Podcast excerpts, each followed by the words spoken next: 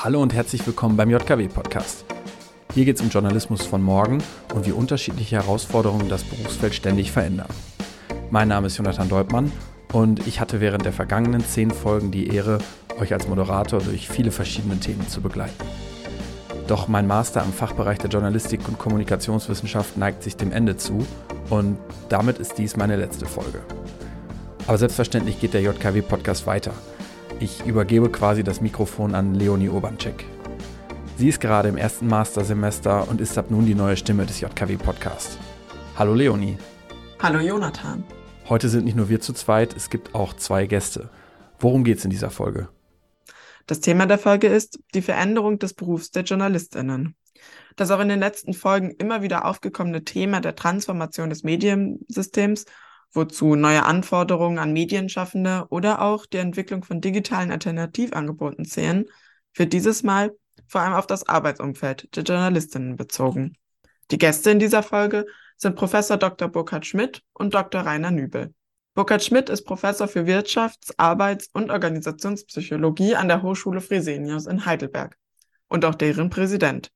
Er forscht und lehrt im Bereich der psychologischen Gesundheits- und im Gesundheitsmanagement. Stichwort New Work.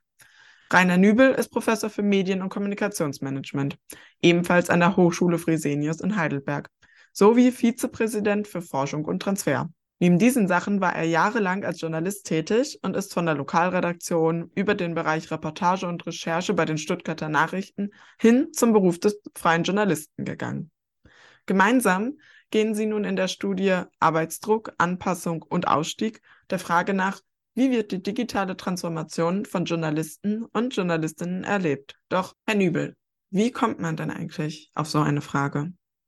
Als langjähriger Medienpraktiker habe ich natürlich noch gerade, weil ich fester Freier beim Stern war, deshalb in, diesen, in diese Redaktion, in diese, in dieses Unternehmen und Jahr ähm, relativ intensiven Einblick hatte, ähm, habe ich eigentlich selber realisiert, wie, was sich verändert hat in den vergangenen Jahren, ähm, wie die Transformation, und ich glaube, das ist nicht übertrieben, die natürlich uns alle betrifft, alle Gesellschaften, Funktionsbereiche, äh, alle Unternehmen sind davon berührt, vor allem vom Haupttreiber der Digitalisierung. Aber ich glaube, es gibt kaum einen anderen Bereich, der so stark betroffen ist. Warum? Weil die über 41.000 hauptberuflichen Journalistinnen, darunter eben 9.000 frei, und die haben wir genommen, nicht die klassisch ganz freien, ähm, weil die gleich in dreifacher Weise von diesem Wandel, von dieser Transformation betroffen sind. Und das war für uns dann auch der Ansatz der Studie. Die Digitalisierung allein schon hat ja das Berufsfeld, wie Sie ganz sicher durch Ihre Praktika wissen, enorm verändert. Wir haben eine Arbeitsverdichtung, wo wir früher, ich selber, noch als Printjournalist äh, auch bei der Tageszeitung nachmittags um drei Uhr geschrieben habe, ähm, nicht vorher, vorher noch die Zeit hatte zu recherchieren, äh, müssen viele Kolleginnen und Kollegen heute eben schon um 11 Uhr schreiben. Warum? Weil man eben äh, frühzeitig im, über online informiert werden möchte. Zumindest ist es die Denkweise der Medienunternehmen. Äh, es hat sich aber auch durch die radikale Änderung der kommunikativen Situation, die Ihnen vielleicht als Digital Natives gar nicht so bewusst sein kann, aber allen, die quasi aus dem Analogen ins Digitale kamen, das sind ja immer noch sehr, sehr viele bei einem Durchschnittsalter von über 40 in den Redaktionen. Ähm, das hat sich enorm ausgewirkt. Man bedenkt, vor, vor wenigen Jahrzehnten, so vor 20 Jahren, ähm, hatten wir eine, eine ganz klares Kommunikationsmodell, wenige Sender, überschaubare Zahl von Sender an, an äh, Medien, eben die Printmedien, die, die elektronischen Medien, die auf ein, das ist gleich geblieben, auf ein sehr amorphes ähm, Empfängerfeld gestoßen ist, potenziell die gesamte Gesellschaft, sehr, unter, sehr unterschiedlich strukturiert in Bildungsschichten, sozialen Schichten, aber es war eine Einbahnstraße primär. Es war eben, der Sender hat gesendet und um mit Jürgen Habermas zu sprechen, die öffentliche, die veröffentlichte Meinung war häufig die öffentliche. Die, die öffentliche Meinung war die veröffentlichte Meinung umgekehrt. Ich will sagen, man hat als Rezipientin wenig Möglichkeiten der Response gehabt, vielleicht ein Leserbrief, was sehr umständlich war. Und inwieweit hat sich die Gatekeeper-Funktion der Medien geändert? Es hat sich durch Digitalisierung in zweifacher Hinsicht radikal geändert. Wir haben die Two-Way-Kommunikation. Jeder, der lustig ist und wenn die, wenn die Medien die Kommentarfunktion haben, wird ja da, wie, wie man weiß, auch äh, trefflich äh, Nutzen davon äh, getragen. Man kann sofort kommentieren. Ähm, die, die Journalistinnen bekommen sofort Response, oft kritische, wie Sie wissen. Aber was genauso sich verändert hat, vielleicht noch folgenschwer ist die sogenannte Many-to-Many-Kommunikation durch Web 2.0, durch die sozialen Medien, können Communities untereinander, die Bürgerinnen und Bürger untereinander kommunizieren über die Medien, was sie trefflich tun. Sie können sich aber auch verabschieden in diese äh, Filterbubbles. Sie können ihre eigenen Medien nutzen und damit hat die berühmte Gatekeeper-Funktion, die Journalistinnen jahrzehntelang hatten, und zwar alleine hatten, diese alleinige Selektion von Themen, auch die Einordnung von Themen, dieses ist eben weg, ein Großteil weg. Äh, wir haben natürlich immer noch die klassische Struktur, dass Informationsmedien eine wichtige Funktion haben, aber gerade die junge Generation, wie Studien zeigen und Umfragen zeigen, äh, rezipieren Nachrichten zunehmend nicht über die klassischen Informationsmedien und deren Online-Portale, sondern eher über digitale oder soziale Medien. Das hat uns eben auf diese Studie gebracht, weil die Digitalisierung allein schon sehr viel verändert hat äh, mehr Arbeit, ganz sicher, aber es sind eben noch zwei weitere ganz gravierende äh, Bereiche dieser Transformation mit zu bedenken. Zum einen diese leider veritable ökonomische Krise, namentlich der Privatwirtschaft, die strukturierten Medien. Das bedeutet seit Jahren erodierende, sinkende Umsatzerlöse auf beiden Märkten, sowohl mit den Vertriebserlösen, den Abos, äh, mit Ausnahme der Zeit sind die Abos, sind die, die Auflagen in, bei allen Tagesmedien und auch bei den Zeitschriften deutlich nach unten gegangen. Ich weiß es selber, als ich beim Stern begann, äh, hat der Stern eins, eine Million äh, im Schnitt gehabt. Heute sind die ehemaligen Kolleginnen und Kollegen froh, wenn sie 600.000 erreichen. Spiegel stehen ein bisschen besser da. Und gleichzeitig auf dem Werbemarkt genauso Einbrüche. Das heißt, diese ökonomische Krise hat dazu geführt, dass die Medienunternehmen, die früher regelrechte Gelddruckmaschinen war mit hohen Dividenden, tatsächlich jetzt in dieser Phase, in der sie in das Online transferieren wollen, kann auch sagen müssen, nicht mehr die finanziellen Ressourcen haben.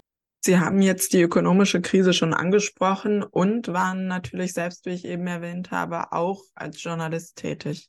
Inwieweit haben Sie da diese Krise mitbekommen? Äh, von den damaligen Kolleginnen und Kollegen nicht aus Altersgründen, sondern aus Gründen der Einsparung sind 60 Prozent nicht mehr da, weil sie gleich drei bis vier Einsparungswellen hatten. Eine Zusammenlegung einer Zeitung, das ist ein Beispiel von vielen, äh, die das zeigt, dass die Medienunternehmen relativ stumpf automatisiert reagiert haben auf diese ökonomische Krise durch Einsparungen und dann kommt das Dritte hinzu, beides würde ja schon reichen, was den Arbeitsdruck oder die, die, die konfliktträchtige Situation angeht. Dann kommt hinzu, dass zumindest in Teilen der Bevölkerung das Vertrauen in die Medien gesunken ist. Da gibt es medienwissenschaftlich unterschiedliche äh, Studienergebnisse. Die Langzeitstudie äh, der Mainzer Kolleginnen und Kollegen sieht deutlich besser aus als andere Studien. Deshalb war für uns wichtig, was denken halt die Journalistinnen und Journalisten? Wie erleben sie diese drei Bereiche der digitalen Transformation, der ökonomischen Krise und nennen wir es mal als Arbeitsthese in der Vertrauenskrise zumindest, was man sagen kann, dass ähm, die, die Kritik an Medienschaffenden bis hin, nicht nur verbale Kritik, sondern auch bis hin zu Übergriffen deutlich zugenommen hat. Wenn mittlerweile mir äh, MDR-Kollegen sagen, sie gehen gar nicht mehr mit einem Geschäftsauto in die Stadt, weil sie sonst Angst haben müssen äh, vor Übergriffen, dann ist es ein Zeichen, dass sich auch in dem Bereich etwas geändert hat. Das war für uns der Ansatz eben äh, zu der zentralen Frage, wie sich äh, eben diese Transformation des Medialsystems auf die Medienmacherinnen auswirkt. Stand diese Frage, die Sie jetzt gerade erwähnt haben, schon von Anfang an fest oder hat sich etwas im Laufe der Forschung geändert und Sie hatten noch andere Ideen vorher? Wie war das? Eine Ursprungsfragestellung war, was machen die Medien mit den Macherinnen? Auch deshalb, weil in der Medienpsychologie bis dato eigentlich zwei Hauptfragen in der Forschung gestellt wurden. Äh, beginnen in der noch relativ jungen Geschichte der Medienpsychologie mit der Frage, was machen Medien mit den Menschen?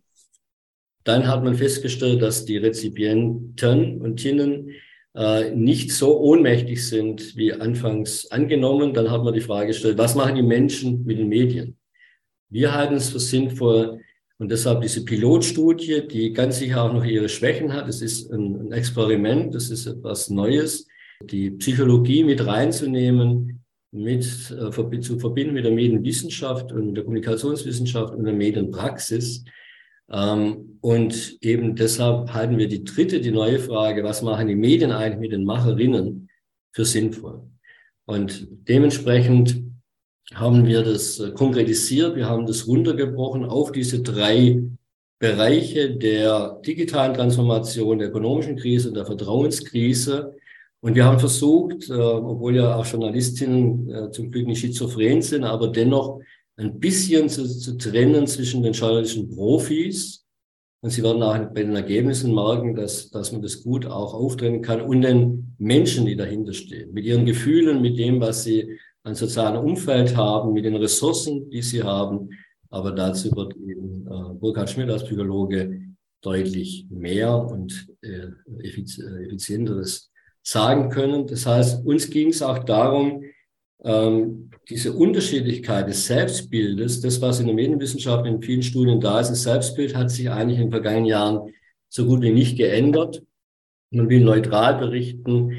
Man setzt immer noch darauf, dass man in Anführungszeichen objektiv berichtet. Man, äh, man betont die Distanz zu dem Objekt der Berichterstatter, auch zu den Personen.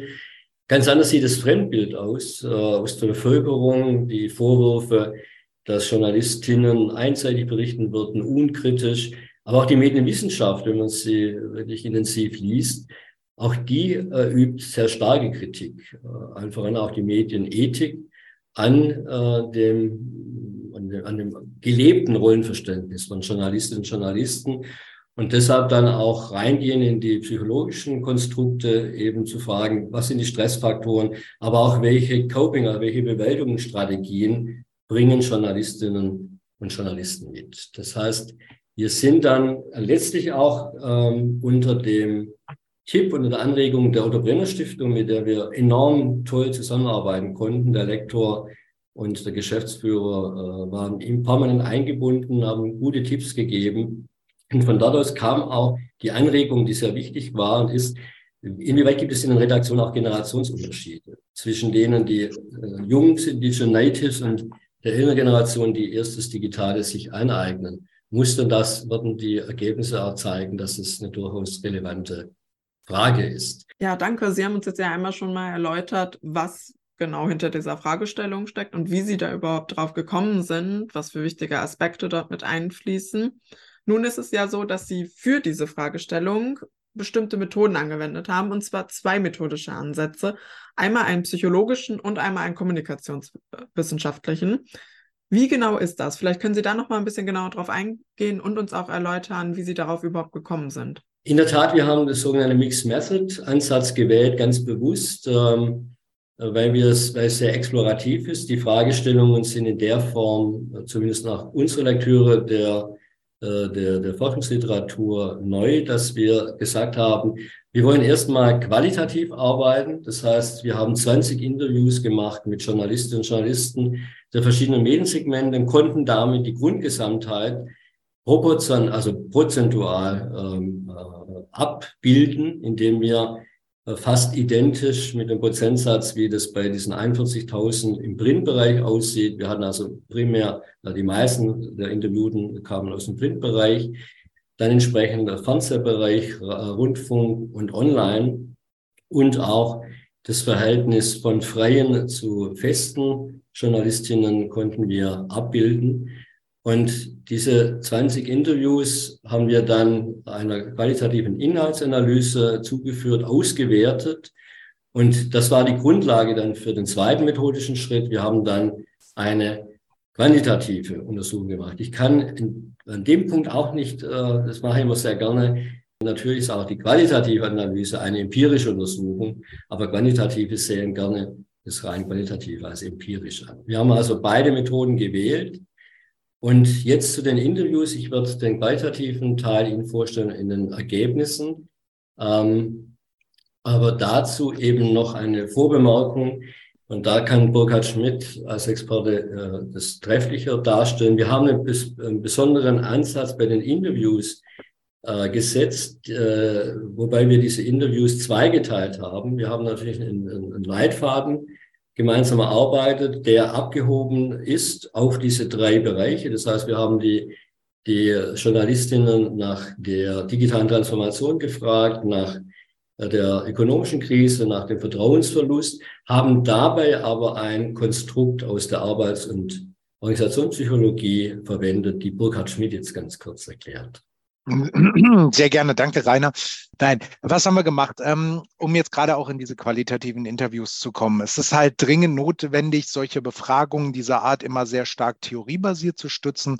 Und da sind wir innerhalb der äh, Arbeits- und Organisationspsychologie relativ schnell auf ein gutes Konstrukt gekommen, was nämlich auf der Logik basiert. Nochmal ganz schnell, äh, ne? wir Psychologen versuchen immer Verhalten und Erleben von Menschen zu erklären. In der Arbeits- und Organisationspsychologie insbesondere eben das äh, Erleben und Verhalten von Menschen in jeglicher Form von Arbeit Organisation etc. pp. Das heißt, Konstrukte, die sowas abbilden können, sind dann eben zum Beispiel äh, Konstrukte wie die Persönlichkeit, also die Person, wie bin ich, wie bin ich als Mensch in so einer Situation, das ist die Ebene Person. Dann das direkte Beschreiben der Arbeitssituation. Also wirklich so, wie viel Zeit habe ich? Wie groß ist die Arbeitsverdichtung? Sitze ich an einem Schreibtisch? Laufe ich rum? Wie laut ist der Lärm in meinem Büro? Also wirklich die direkte Arbeitssituation, die ich versuche zu erfassen und zu messen. Und dann eine Ebene drüber, die Organisation. In was für eine Art von Organisation arbeite ich? Wie äh, welche Führungsstrukturen liegen vor? Welche Interaktionsmöglichkeiten habe ich, wie wird mit mir gearbeitet. All diese Ebenen kann ich hier betrachten und dann hatten wir tatsächlich sogar noch eine vierte Ebene. Wir haben noch die Systemebene mit eingeführt. Also das heißt, wie ist die Auswirkung jetzt zum Beispiel dieses Gesamtumfeldes Journalismus ähm, für diese vier äh, beziehungsweise drei Ebenen darunter? Und das vielleicht nur um es kurz zu erklären. Verhalten entsteht immer durch Interaktion. Ich kann also niemals mir einen einzelnen Bereich rauspicken und sagen, daran liegt's oder das ist es, sondern ich muss immer die Interaktion dieser Variablen miteinander in, äh, zusammenziehen, zusammenführen. Ja, vielen Dank, Herr Schmidt, für die Erläuterung der vier Ebenen. Nun auf die persönliche Ebene bezogen. Herr Nübel, worüber machen sich die JournalistInnen Gedanken? Was sind so da die Felder, die uns, sage ich mal, umtreiben? Allen voran, und das ist, das ist schon überraschend gewesen, oder eben auch typisch Journalismus, die professionelle Anpassung. Bei allen Änderungen, bei allem Druck wollen die aller, allermeisten Journalistinnen eben ihre, ja, erstens was, was ganz klar für sie spricht, ihre Qualität behalten. Manche wollen sogar noch die Recherche äh, noch sorgfältiger ausüben, wenn es überhaupt möglich ist. Aber das ist so ein bisschen das, was man in der Medienwissenschaft eine institutionelle Resilienz nennt. Also so ein bisschen ducken und sagen, ich passe mich an und irgendwie wird, wird der Wind schon drüber weggehen. Aber an zweiter Stelle das Qualitätsverlust. Äh, es wurde ganz klar be äh, bestätigt, jetzt aus der Medienpraxis, dass man von einer Vertrauenskrise sprechen kann, weil äh, so gut wie alle interviewten Journalistinnen äh, von ihren Erfahrungen von äh, zunehmender Kritik äh, an zu einseitiger Berichterstattung, an zu unkritischer, ähm, immer wieder formuliert wird. Die Einsparungen sind ganz klar ein Thema, die Arbeitsverdichtung, äh, dass sich die professionellen Anforderungen geändert haben. Und was äh, wiederum überraschendes Ergebnis war, wenn man jetzt mal das Fremdbild anschaut, mehr als die Hälfte der interviewten Journalistinnen sagen dementsprechend auch, die Kritik aus dem Publikum ist bedingt richtig. Also das ist keine Bestätigung dieser äh, Schwurbel, Verschwörungsnarrative, dass eben äh, die Frau Maul, äh, früher die Frau Maul, jetzt der Herr Scholz, äh, Journalistinnen und Journalisten anruft und dann alle genauso berichten, wie er es will. Das nicht, sondern die sagen, aufgrund dieses enorm zugenommenen Arbeitsdrucks haben wir nicht mehr die, die Möglichkeit, die Qualität, die wir wollen, die wir ihm nach wie vor liefern wollen, die auch zu liefern. Das gibt einen Wertekonflikt, der in den Interviews klar zum Tragen kam. Um es gleich zu sagen, ähm, das wird nachher anders sein bei der qualitativen äh, äh, Befragung. Ähm, die Interviews haben sich methodisch als Burkhard, korrigiere mich, aber durchaus substantiierter dargestellt. Warum? Nach unserem Eindruck war eben die Offenheit der Journalistinnen und Journalisten auch bei dem narrativen Teil des Kollegen Mack, wo dann einzelne Dinge wie Work-Life-Balance, wie die Frage Bewältigungsstrategien vertieft nochmal nachgefragt wurde, die war so differenziert, was sich dann in der Online-Befragung teilweise in den Ergebnissen so nicht bestätigt hat. Wie sehen denn diese Ergebnisse dann aus, wenn Sie sagen, dass sich das in der Online-Befragung nicht gezeigt hat? Äh, als ein Ergebnisse. Wir brechen es ganz kurz runter auf die vier Ebenen. Sie sehen bei der Organisation, also bei dem Unternehmen, für das die Journalistinnen arbeiten, ganz klar die Einsparung ganz oben, ähm, was sie umtreibt. Ähm, diese, dieses Online First natürlich, wie schaffen wir das, äh, nachdem nachdem es ökonomisch verpasst wurde äh, vor 20 Jahren, als man den Content einfach nur eins zu eins ins Netz gestellt hat, ohne was zu verlangen. Wie schafft man jetzt das für qualitativen Content, was bezahlt wird? Äh, das treibt die Leute auf organisationaler Ebene um. Dann auf Berufsstand ist es ganz klar die professionelle Anpassung. Ähm, ich möchte nach wie vor, weil ich mich mit meinem Beruf identifiziere, äh, identifiziere, guten, einen guten Job machen, ich weiß aber gleichzeitig, dass die Qualität nachgelassen hat. Und ich weiß gleichzeitig, dass das Publikum deutlich kritischer äh, mir gegenüber ist. Die, die Zeit, in der Journalistinnen noch quasi eine Instanz in der Gesellschaft waren, ist nicht mehr da. Das geht bis ins persönliche Umfeld und sagt den Journalistinnen und Journalisten, dass selbst gute Freunde mittlerweile skeptisch sind, ob das, was man berichtet, überhaupt eine Relevanz hat oder auch stimmt von der direkten persönlichen Situation jetzt mal auf die be berufliche Situation geschaut. Ganz am Anfang des Gesprächs hatten Sie schon den Generationskonflikt erwähnt. Wie sehr und in, auch in welchem Ausmaß zeigt er sich in dieser Situation, also vor allem im beruflichen? Es haben sich die Anforderungen äh, ganz klar verändert und eben die Generationsunterschiede wurden in den Interviews ganz klar bestätigt. Es gibt einen Clash, es gibt zumindest ähm, potenziellen Clash zwischen Älteren und Jüngeren. Wir hatten nur eine Journalistin, die davon sprach, dass in ihrer Redaktion ein schöner intergenerativer Austausch stattfindet. Ansonsten sprachen die allermeisten von auch unterschiedlichen journalistischen Wertigkeiten, dass die äh, jungen Redakteurinnen eher die online-affin sind, dass die eher Wohlfühlgeschichten wollen, dass die Älteren mit ihren kritischen Geschichten nicht mehr durchkommen weil dann die Userinnen vergraut würden. Da zeigt es sich ganz klar ein drohender Generationskonflikt. Und auf die Person äh, bezogen dann eben da nochmal gespiegelt, der, äh, die, diese fast schon trotzige Haltung, ich stehe das durch, ich will mich anpassen. Ähm, ich bin aber, wir haben lauter negative Emotionen generiert, von der Frustration, Zukunftsangst, bis dahin, was ja dann jetzt gleich im quantitativen Teil kommen wird, große Zukunftsängste und die Überlegung, einfach den Job zu wechseln oder ganz äh, aufzugeben, in einen anderen Bereich zu gehen oder eben auch Nischen zu suchen. Das ist im, äh, im Qualitativen äh, waren das die Hauptergebnisse. Und dann, was immer wieder schockierend war, drei von den 20 äh, befragten Journalistinnen haben gesagt, dass sie ohne psychologische Betreuung teilweise auch übers Ambulante hinausgehend ihren Job heute gar nicht mehr machen konnten. Für mich schockierend eine junge ähm, in der überregionalen Zeitungsszene, äh, Zeitschriftenszene bekannte Journalistin, die, die eigentlich so als Edelfäde gilt, die sagt, ohne psychologische Hilfe könnte ich den Job überhaupt nicht mehr weitermachen. Und die Kritik eben äh, an den Arbeitgeber äh, zu wenig Support. Ja, vielen Dank, Herr Nübel, für die Präsentation der qualitativen Ergebnisse.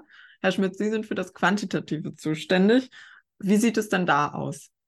Ja, ich würde sehr gerne an der Stelle mit tatsächlich etwas sehr Wissenschaftlichem beginnen. Äh, ich, ich schieße mir erstmal gerne lieber selbst ins Knie, äh, damit Sie es gleich nicht tun müssen. Nein, zentraler Punkt ist erstmal Folgendes und äh, Herr Nübel ist da mein Zeuge. Wir hatten diese wundervolle qualitative Studie gemeinsam gemacht. Ich habe mit ihm, wir haben da zusammen die Auswertung gefahren und haben gesagt, boah, wie toll, wie ehrlich die waren, wie toll die reagiert haben, wie wahnsinnig offen die über kritische Dinge gesprochen haben. Es war ein Traum unter dem Aspekt des Forschenden. Und daraufhin haben wir dann natürlich, wie eine Mixed Method Studie das vorschlägt, diese Informationen genommen und daraus dann unsere Qualita äh, die quantitative Befragung aufgebaut, also sprich einen deduktiv ähm, bestätigenden Ansatz an dieser Stelle gewählt und haben dann entsprechende validierte Fragebögen gesucht, Konstrukte gesucht und so weiter, die genau diese Thematiken dann abbilden sollen, um das dann in einer größeren Grundgesamtheit abzufragen. Natürlich das klar mit dem Ziel, eine Bestätigung in einer größeren Gruppe zu finden und damit die Ergebnisse repräsentativer zu machen. Und da, wie gesagt, direkt der erste Schuss ins Knie.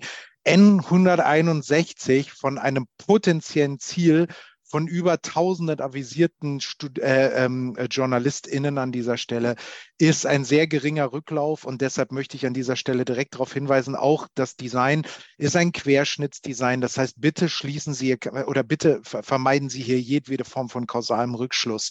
Das lassen diese Studiendaten nicht zu. Wir können das aufgrund der Menge und aufgrund der Rückmeldung als Trend interpretieren und äh, gerade auch in Verbindung mit den ähm, äh, qualitativen Studiendaten sicherlich auch so auswerten. Das ist nicht das Problem.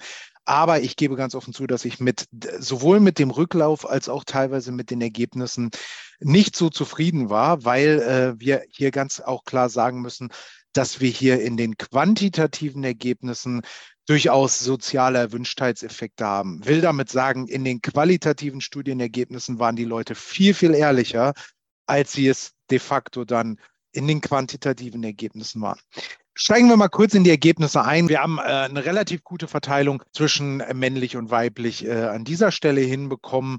Und äh, Sie sehen aber auch hier, dass äh, das Sample insgesamt relativ ausgeglichen war. Wir hatten immerhin 33 Menschen oder 20,21 Prozent ungefähr auch in leitender Position, aber äh, die meisten davon eben tatsächlich nicht und äh, auch ein relativ ausgewogenes Maß zwischen äh, freien Journalisten beziehungsweise Angestellten an dieser Stelle. Ähm, aber äh, wir sehen eben auch klar hier, dass wir ähm, durchaus eine Mischung hatten, äh, was die, äh, was die Selektion angeht, wo man nochmal genauer hinschauen muss an dieser Stelle. Die Studie ist an dieser Stelle sehr umfangreich. Sie sehen also zum Beispiel, dass wir gefragt haben, wie Sie Ihre Arbeitssituation selber einschätzen und äh, wir sehen eher tatsächlich, das Medienunternehmen, für das ich arbeite, stellt ökonomische vor publizistische Ziele. Hatten wir immerhin in 38,4 Prozent der Fälle, wo die Leute sagen, das ist die Realität, mit der wir hier leben, beziehungsweise äh, Geschwindigkeit ist wichtiger als Qualität, sahen wir dann bei 26,8 Prozent der Fälle im erfreulichen Falle, das darf man hier wirklich als erfreulich sehen, 51 Prozent, die dann eben eher gesagt haben, nein, äh, so schlimm ist es dann doch nicht. Qualität wird bei uns doch noch geachtet an dieser Stelle. Dann eben, wie gesagt, äh, der angesprochene Generationenclash. Äh, jüngere äh, KollegInnen adaptieren die Herausforderungen der Digitalisierung im Journalismus besser, scheinen immerhin 58,3 Prozent zuzustimmen. Ähnliches haben wir gerade eben auch schon gehört.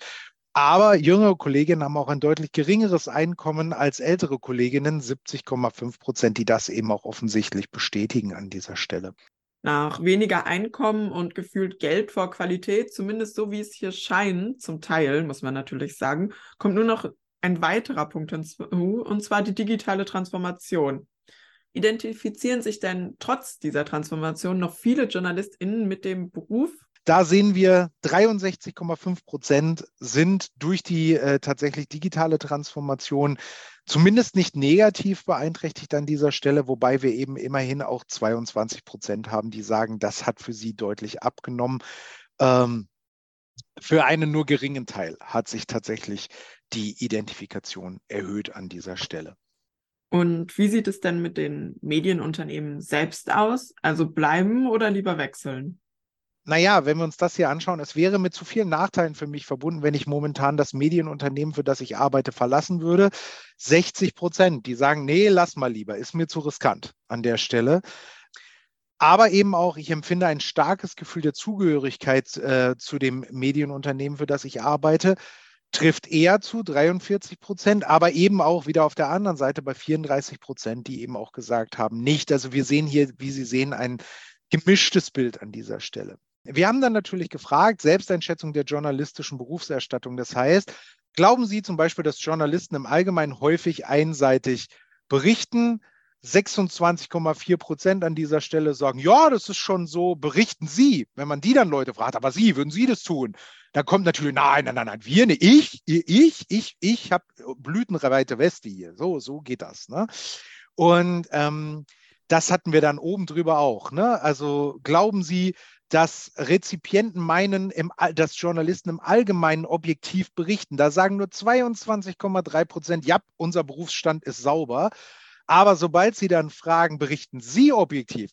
76 Prozent natürlich sofort. Ja, ich natürlich, ich auf jeden Fall ne, an der Stelle. Aber hier sehen wir natürlich eben auch klar die Kritik, die im System geübt wird. Dann haben wir gefragt, was sind Bewältigungsstrategien? Klassisch nach Lazarus, welche Methoden kann man anwenden, um jetzt dem Stress im Beruf oder beziehungsweise den Herausforderungen, die durch das Berufsfeld entstehen, denn auch tatsächlich zu begegnen? Ne? Also ich reagiere auf die Herausforderungen in meinem Beruf aufgrund digitalen Wandels, Krisenfaktoren, Vertrauensverlustes indem ich mir journalistische Nischen suche. Das heißt, das hatten wir gerade eben auch schon gehört, viele versuchen tatsächlich, sich jetzt in die Dinge, ich sage jetzt mal hart zu flüchten, so würde es hier tatsächlich Coping bezeichnen, in denen man eben diesem Stress und diesen Herausforderungen und diesem Druck ausweicht, indem man in die Dinge geht, in denen man sich selbst hochkompetent fühlt und in denen man das dann auch natürlich abbilden und besonders gut leisten kann. Damit natürlich auch übrigens den individuellen Stress reduziert, weil das sind ja Dinge, in denen bin ich gut, in denen bin ich mich, fühle ich mich sicher. Das ist tatsächlich eine Ausweichstrategie an der Stelle. Äh, oder dann eben auch der emotionsorientierte Umgang, indem ich mir professionelle Hilfe, Coaching, Therapie in Anspruch nehme. Dort sehen wir immerhin, das werte ich positiv, weil es eine Dunkelziffer ist, 20 Prozent, die sagen, ja, auch ich habe schon mal ernsthaft darüber nachgedacht, das ist zu viel, das ist zu stressig oder zu hart oder ich habe Probleme, die daraus entstehen.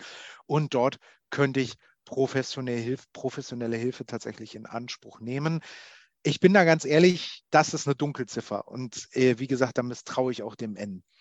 Ähm, sehr zentral auch Einschätzung der eigenen Arbeit als Journalistin. Meine eigene Arbeit hat an Anerkennung verloren.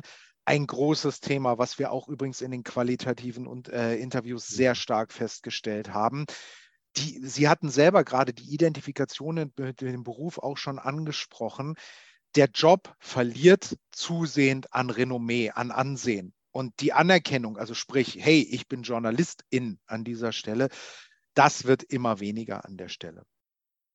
Und das sehen wir dann auch in der gesellschaftlichen Anerkennung. Das hatten wir auch, ne, das ist auch in vielen anderen Studien schon belegt worden, dass wir dort eben klar sehen, Journalismus selber verliert zunehmend an gesellschaftlicher Anerkennung, obwohl er eben ja entsprechend sehr, sehr wichtig ist. Systemische Ebene ist das. So, jetzt kommt, äh, kommen wir so in meinen äh, persönlichen Turf, wenn ich das mal so sagen darf. Wir haben uns natürlich sehr dann befragt, was, was passiert da eigentlich und welche Art von Folgen entstehen da und äh, wie drückt sich das tatsächlich aus? Wir haben dann zum Beispiel das Oldenburg Burnout Inventory an dieser Stelle verwendet, um festzustellen, liegen Burnout-Symptomatiken in unserer Stichprobe, in unserer, ähm, bei den Befragten vor.